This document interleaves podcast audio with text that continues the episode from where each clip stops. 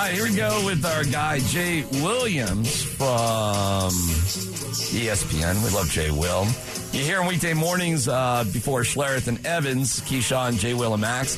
ESPN Nuggets analyst Jay Williams, courtesy of Elite Sportsbooks. I want to play you some Michael Malone, and then then you can um, just do ESPN ESPN on ESPN Crime. Jay, are you ready? I am born and ready for this one. Here we go, Michael Malone on Jokic and everything. But I, I think after a while, like, for whatever reason, maybe this comes with greatness, right? I mean, like, teams hate Duke. Why? Because Duke's been really good for a long time. Teams hate the Yankees because the Yankees have been really good for whatever it is. Um, so maybe like they're just tired of this player, non-athletic player from somewhere Serbia, to continue to kick everybody's ass. And he goes on and on. so it, it, it goes from there. So good. and so Bruce Brown talked about it. You know, I joked to Bruce Brown. I said, "What do you think about uh, Jokic just uh, stat padding by throwing you an alley oop in overtime the other day?" And he just said, "Aren't we supposed to make threes if we're open?" And I'm like, "Yep, that is what you're supposed to do." So obviously, Kendrick Perkins got a lot of attention. JJ Redick, these are all coworkers of yours. What would you like to say about it, Jay? Will? Uh, well, I just look when these narratives get floated. I think it is an insult uh, to basketball people who don't have to live in the mess of media. Right? To me, this is like sheer media. And Perk is my guy. I'm saying it with all love and respect. Um, first off, just let me dissect a couple of things for you guys here.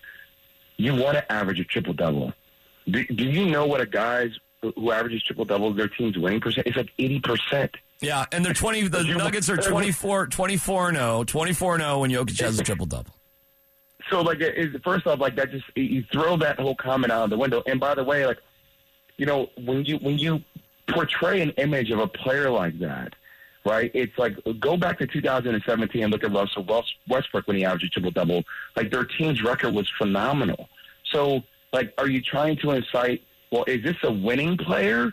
Or is this a player just looking to get his numbers? Because I've never seen Jokic sacrifice a winning opportunity or a winning possession in suit of his own agenda, right? Like he is a triple double winning machine, and that's what you want from a player like that. So.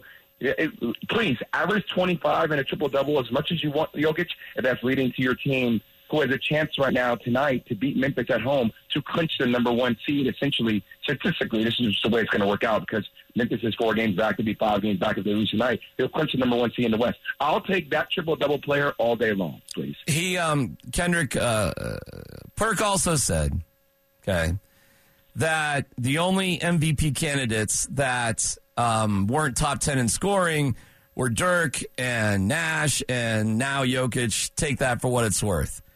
How do you interpret that comment? I, I, I think once again, I'm, I'm going to tell you guys how I operate. To to throw race and systematic racism into the conversation around the MVP, that's that, that's not what I'm being paid to talk about. Um, I, I don't see any of that. I think that's an insult to basketball, and I think that's an insult, frankly, to Nikola Jokic, who every single year has worked and improved on his game, and the team's health now factored into it leads to it. And look, there are challenges with the MVP award. I wish there were criteria each and every year. It should be this, right? But at the same time, like I, I can't sit up here really realistically and tell you that Jokic was not deserving of the MVP award. Like I look at a multitude of things, and each and every year he's been my pick to win. So I, I'm not going to use race as an out uh, to say that's why him and Dirk and you can make a case about Steve Nash winning back to back in the year you thought Kobe was going to win it. I get that aspect, but this is not a white versus black thing in my opinion. All right, then why do you think Perk went there? I don't know.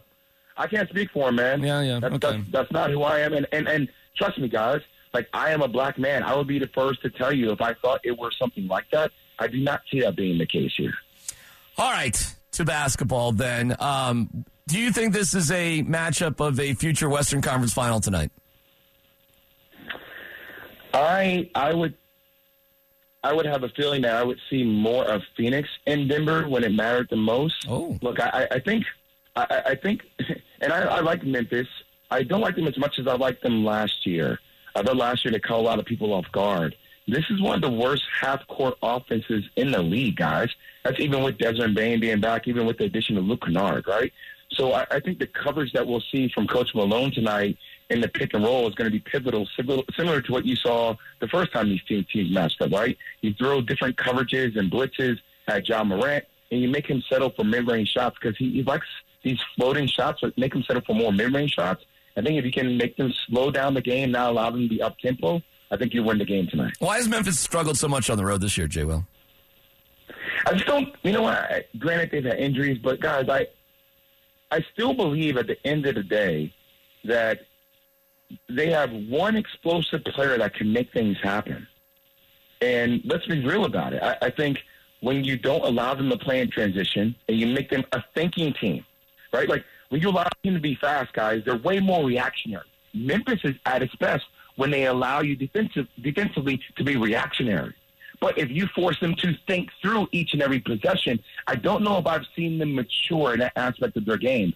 And in order to win playoff games, you have to be mature in your thinking through possessions, each possession, because the number of possessions slightly scale back, but there's just more pop to it because it feels like the game slows down more and the ability to execute in half court is pivotal. And I did not trust Memphis and their execution in the half court. Yeah, they're 12 and 18 on the road. Big game tonight. They got here a couple of days early, Jay Will, just to be more comfortable. The Nuggets have had time off. Let's go. I mean, come on, man. This is one way or the other. This is going to be a great game tonight. I agree with you, man. And look, I, I will tell you this. You know, there, there's the national media like conjures up a lot of different conversations because it's their job to be interesting, right? So the the the, the most interesting conversation to me is that the best team in the Western Conference. I would have never thought that they, when it's all said and done, that they could have a ten game lead on the Phoenix Suns going into the playoffs. Have the have been top to bottom the best team in the Western Conference. Mm. KCP championship contention, experience.